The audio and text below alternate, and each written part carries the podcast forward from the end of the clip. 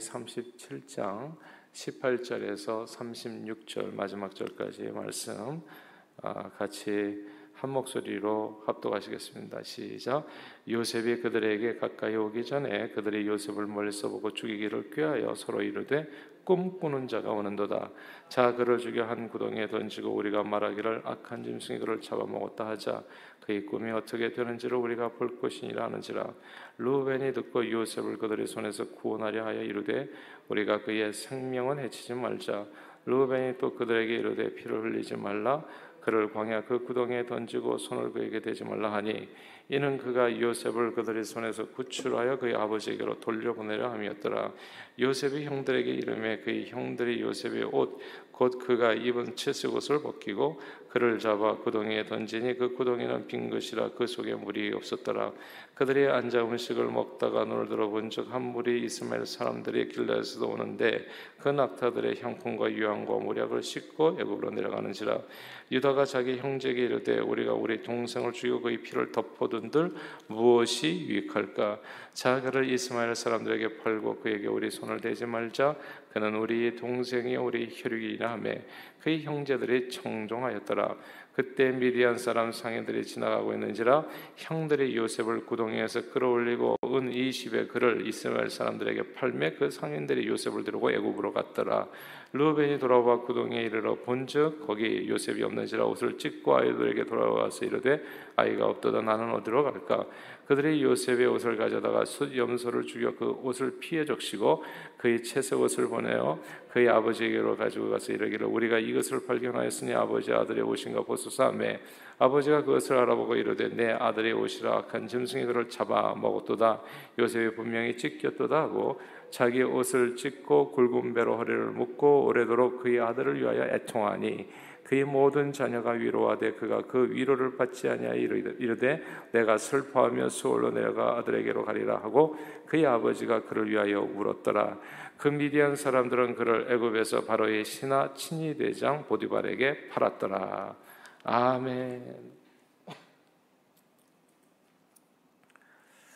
아, 오래전 제가 어릴 때 미국 서부 활극을 꽤 재미있게 보았었습니다.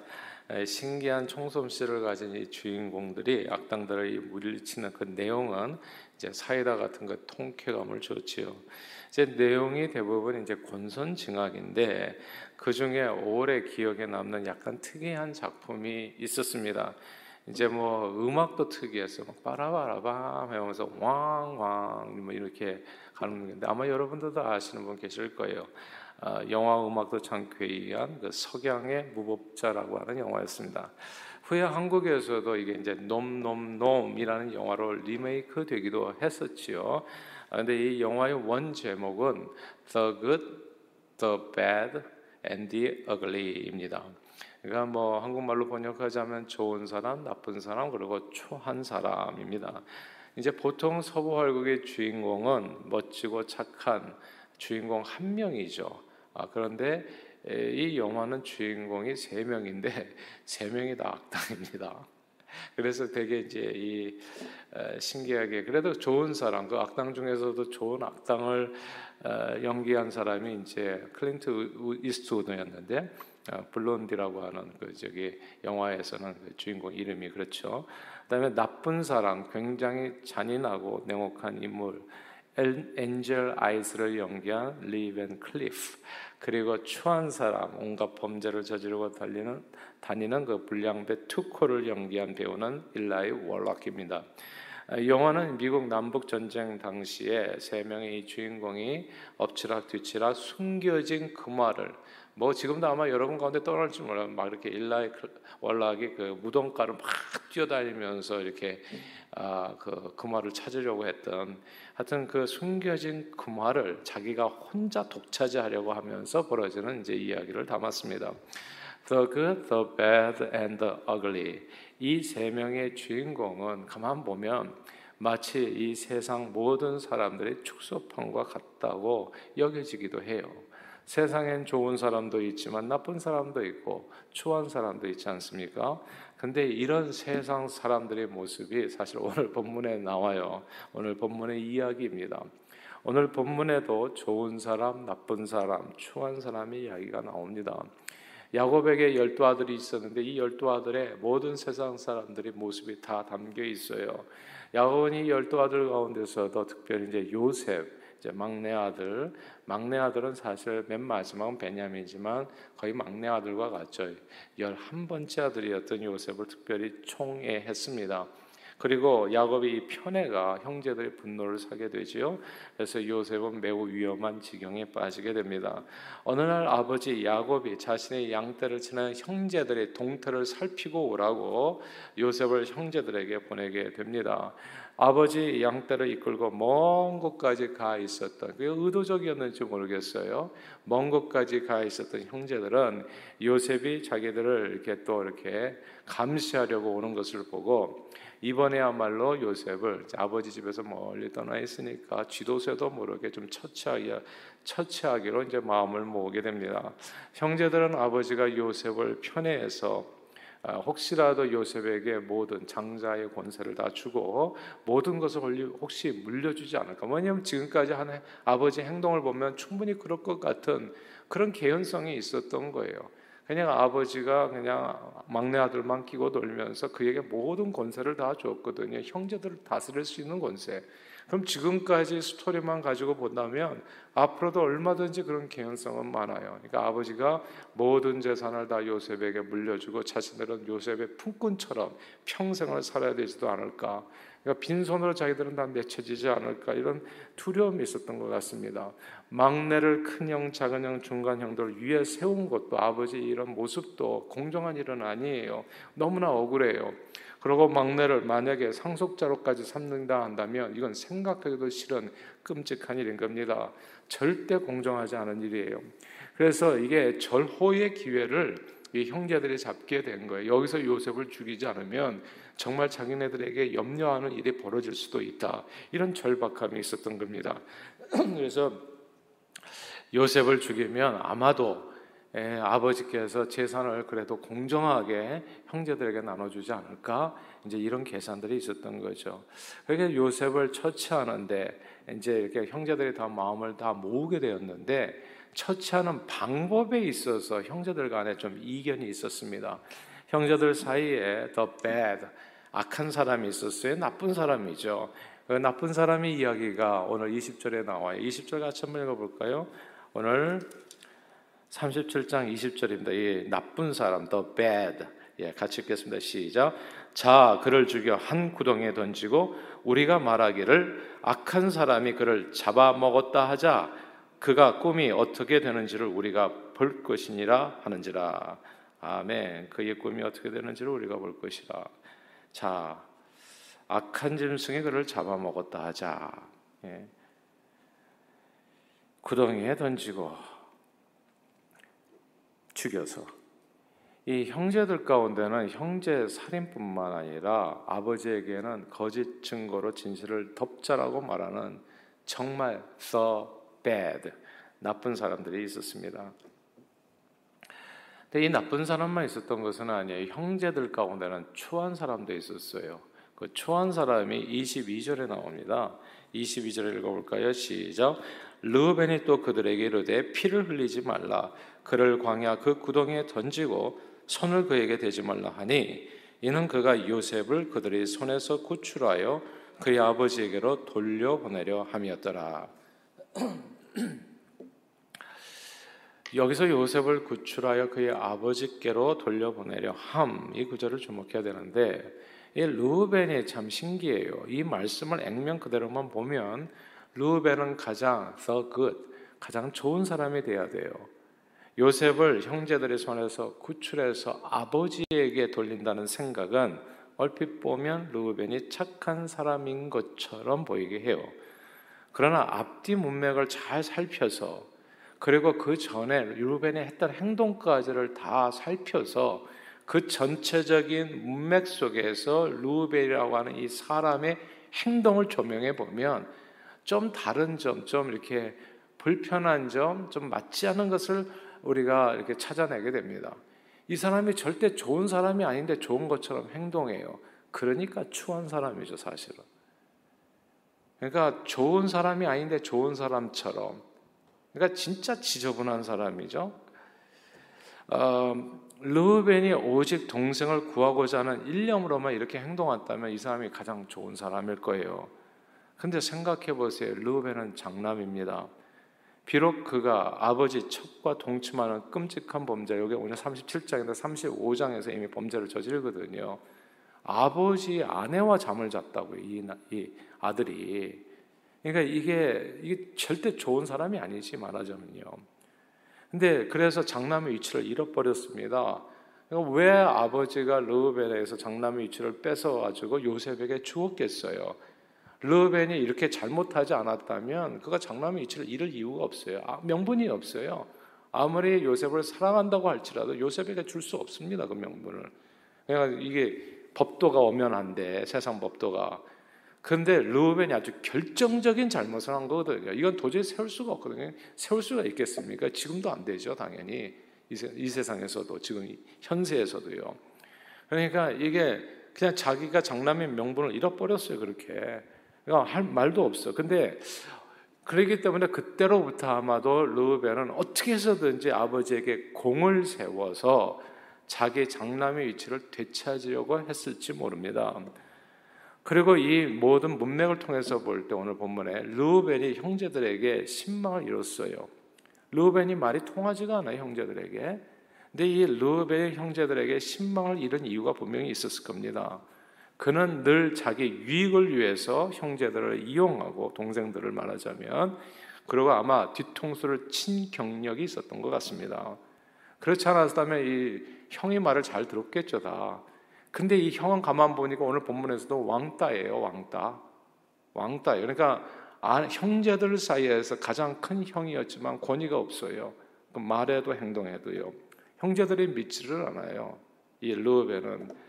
이 만약 형제들의 모의, 모의에서, 그러니까 이제 이런 문맥을 생각해 보면 르우벤은 아마 이러지 않았을까 생각해요. 형제들의 모의에서 자기가 슬쩍 요셉을 구출해가지고 아버지께 슬쩍 돌리게 된다면 틀림없이 어떻게 됩니까? 형제들은 경을 치게 될 거예요. 어, 죽이려고 했었어, 이런 이런 나쁜 님들 하면서 아버지가 얼마나 대노하고 형제들이 경을 치게 됐습니까?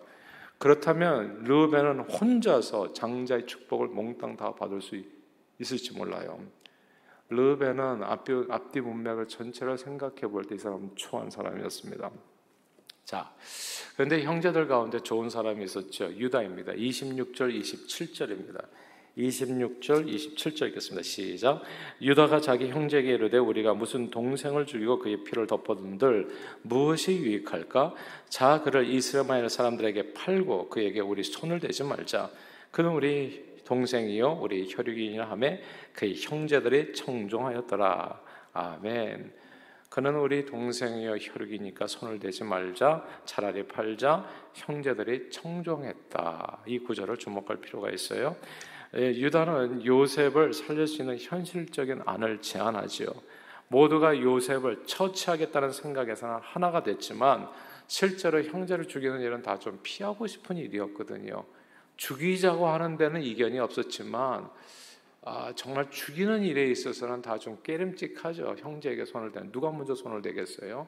자, 열 명 가운데 누가 먼저 손을 댈까요? 누가 요셉을 죽일까요? 이게 쉬운 게 아니에요. 예전에 한국에서도 뭐 이게 닭을 잡을 때 우리 닭을 잡아 먹자는 데는 다 일치해요. 근데 누가 닭의 목을 비틀 거인가는 이게 다 이게 좀 쉬운 일이 아니라고요. 사실은 한 번도 닭 잡아보지 못한 사람들은, 예, 이게 다 두렵고 떨리는 일이거든요. 그러니까 이제 거기에 유다가 양쪽을 다 만족시킬 수 있는 방법을 찾아낸 겁니다. 유다는 다른 형제들보다 좋은 사람이라고 볼 수는 있어요. 그러나 그도 역시 형제를 죽이지는 않았지만 다른 형제들과 하나가 돼서 형제를 팔아 넘긴 사람입니다. 석양의 무법자에 보면 클린트 이스트우드가 연기했던 좋은 사람 블론디도 실상 그것이 좋은 사람이 아니었습니다. 그는 현상금 걸린 추한 사람 투코와 한 패였어요. 투코와 짜고서 먼저 투코를 잡아주는 척 해가지고 보안관에 데려다주고 이제 현상금을 챙긴 다음에 교수형을 당하는, 뭐 목에 줄이 당겨가지고 교수형을 당하는 순간에 먼 곳에서 총을 쏴가지고 그, 그 교수형 끈을 끊어가지고 이제 투코를 구출해내는 식으로, 이게 다 사기꾼들이거든요. 그런 사람이었어요.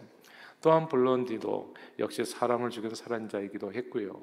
세상은 the good, the bad, and the ugly, 좋은 사람, 나쁜 사람, 추한 사람들이 어울려 살아가지만 모두 저만의 욕심을 채우기 위해서 때를 따라 각자의 이해관계에 따라서 이합집산하면서 목표는 하나예요. 황금을 독차지하려고 달려가는 겁니다. 그러나 오늘 본문에서 보듯이 이 세상에서 완전하고 깨끗하고 좋은 사람은 아무도 없어요. 사실 요셉까지 포함해가지고 진짜 하나도 없어요. 걔 중에 조금 나아 보인다는 것 뿐이지, 조금 나아 보인다는 것 뿐이지. 그래서 이런 이야기 하지 마세요. 누가 누가 좋다, 뭐 그거 없어요. 좋을 때가 있을 뿐이에요. 사람은 변해요, 항상. 특별히 자기 자신을 믿지 마시고 과신하지 마시고. 그래서 제가 항상 일 절만 하는 게 딴 게 아니에요. 그대를 너무 믿지 마세요, 자기 자신을. 예. 좋은 사람이라고 그렇게 오해하거나 착각하지 마세요. 성경 말씀을 믿으십시오. 성경 말씀은 사람은 다 치우쳤다는 성경 말씀. 사람 사이에서는 개 중에 조금 나아 보인다는 것 뿐이지 모두 요셉을 돈에 팔아넘기고 아버지에게 거짓말하기로 마음 모았습니다. 그리고 요셉은 죽을 고비를 넘겼을 뿐이지 어찌 보면 죽음보다도 더한 수치스러운 노예 생활을 먼 이국 땅에서 하게 된 거예요. 그리고 사랑하는 아들 요셉을 잃은 아버지 야곱은 오랜 세월 슬픔과 고통 속에서 살게 되죠. 자, 이것이 오늘 이제 이 이야기 속에, 역사 속에 등장하는 사람들의 모습이거든요. 어느 한 사람도 완벽하거나 깨끗하거나 아름답거나 정말 완벽하게 좋은 사람이 일도 없는, 이게 세상의 축소판입니다. 이 세상의 축소판을 잘 기억하시고요. 그런데 오늘 본문에 등장하지 않는 분이 있습니다. 그분은 눈에 보이지는 않지만 본문에 있으세요. 그분은 사람에게 꿈을 주신 분입니다. 그분은 그리고 그 꿈을 이루시게 하는 분, 우리 하나님이십니다. 사람들은 좋은 사람, 나쁜 사람, 추한 사람, 그러나 모두 한 가지로 치우쳐서 선한 사람 없고 의로운 사람도 없고 모두 하나님 앞에 죄를 범하며 하나님의 영광에 이르지 못하는데, 하나님께서는 이런 인생들을 불쌍하게 여기셔서 그 안에 당신의 꿈을 심으셨어요. 그것은 모든 영혼을 구원하는 꿈입니다. 이제 나중에 요셉이 이 세상을 구원하지 않아요. 하나님께서는 이 세상에 정말 아무 희망도 없는 인생들 가운데 하나님의 꿈을 심으셨어요. 하나님의 사랑을 심으셨습니다. 그리고 그 꿈을 하나님의 주권적인 능력으로 스스로 이루어 가십니다. 이 내용이 되게 중요합니다. 오늘 본문은 드라마로 치면 참으로 아슬아슬한 순간입니다. 주인공 요셉이 거의 죽을 뻔한 순간이었거든요. 주인공이 죽으면 어떻게 됩니까? 꿈도 사라져요. 그리고 이야기는 거기서 끝나지요. 그런데 죽을 것 같았던 주인공이 아슬아슬하게 살아납니다. 아슬아슬하게 그 주인공의 목숨이 이어지지요. 죽이자고 했다가 구덩이에 넣고, 조금 있다가 죽이자 했다가 마침 그 앞을 지나가는, 마침 마침 그 앞을 지나가는 노예 상인을 발견하게 되고, 요셉은 애굽에 팔려갑니다. 애굽에서도요, 일반 농사꾼의 집에 팔려갔다면 죽을 때까지 농사만 뼈 빠지게 짓다가 죽었을 겁니다. 또 인생은 아무 의미가 없었을 거예요. 그런데 요셉이 노예 상인에게 끌려 애굽에 갔을 때 그가 노예로 팔려간 집이, 아, 이게 놀랍지 않습니까? 오늘 본문인데요, 삼십육 절 마지막 절입니다. 삼십육 절을 읽겠습니다. 시작. 그 미디안 사람들은 그를 애굽에서 바로의 신하 친위대장 보디발에게 팔았더라. 아멘. 여기서 바로의 신하 친위대장의 집, 보디발, 보디발의 집, 이 구절을 주목해야 됩니다. 사람의 생각이에요. 모든 꿈이 사라질 위기가 적지 않았는데 요셉은 진짜 한치의 오차도 없이 정확히, 마치 예수님께서 베들레헴에서 태어나고 한치의 오차도 없이 나사렛 사람이라고 불리움을 받고 한치의 오차도 없이 십자가 길을 걸어가는 것처럼 진짜 한치의 오차도 없이 정확하게 하나님께서 주신 꿈을 향해서 그 집으로 가는 거예요. 그 집으로. 아, 진짜 놀랍잖아요, 여러분. 모세가 태어날 때 바로 왕은 히브리 남아 제한 정책을 써서요, 갓 태어난 사내 아들은 모두 나일강에 내버리라, 죽이라 명령했습니다. 사람 생각으로는 진짜 아슬아슬한 거예요. 다 죽을 수밖에 없는 풍전등화죠. 다 역사는 여기서 끝나버리는 거예요.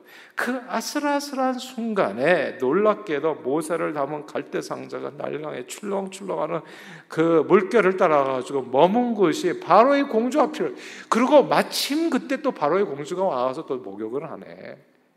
야, 이게 진짜 우연인데요. 진짜 이게 뭐 로또를 맞는 건가요? 확률로 봐보면 얼마나 되겠어요, 이게? 그런데 하나님께서는 정확히 그 앞으로 가는, 예수님이 태어나셨을 때 헤롯 왕은 동방 박사를 통해서 유대인의 왕이 나왔다는 말을 듣고 그 시점, 시점으로부터 두 살 미만의 아이, 어린아이들을 다 죽여버리잖아요. 그러나 예수님은 완벽해요. 그 위기 속에서 살아나십니다. 십자가에서 주님의 뜻을 다 이룰 때까지 온전하셨어요. 들어보세요. 성경은 사람이 계획할지라도 발걸음을 인도하시는 분은 하나님이시라 말씀했습니다. 사랑하는 여러분, 이 세상은 좋은 사람, 나쁜 사람, 추한 사람 많아요. 그러나 다 한 가지로 치우쳤습니다. 그러니까 사람을 의지하지 말라고요. 누구 좋은 사람이다, 뭐 믿고 뭐 발등 찍혔다 이런 얘기하고 마음 상해가지고 원한을 품고 뭐 용서 안 해, 안 하네 이렇게 살지 말라 그 뜻입니다. 그리고 그 좋은 사람, 나쁜 사람, 추한 사람이 역사를 만들어가는 것도 아닙니다. 근데 우리는 그런 사람들이, 사람이 무슨 세상을 만드는 줄 알고, 그래서 제가 어제도 얘기하지만 이 정치 모임에 가지 말라는 게 그런 딴 얘기가 아니거든요.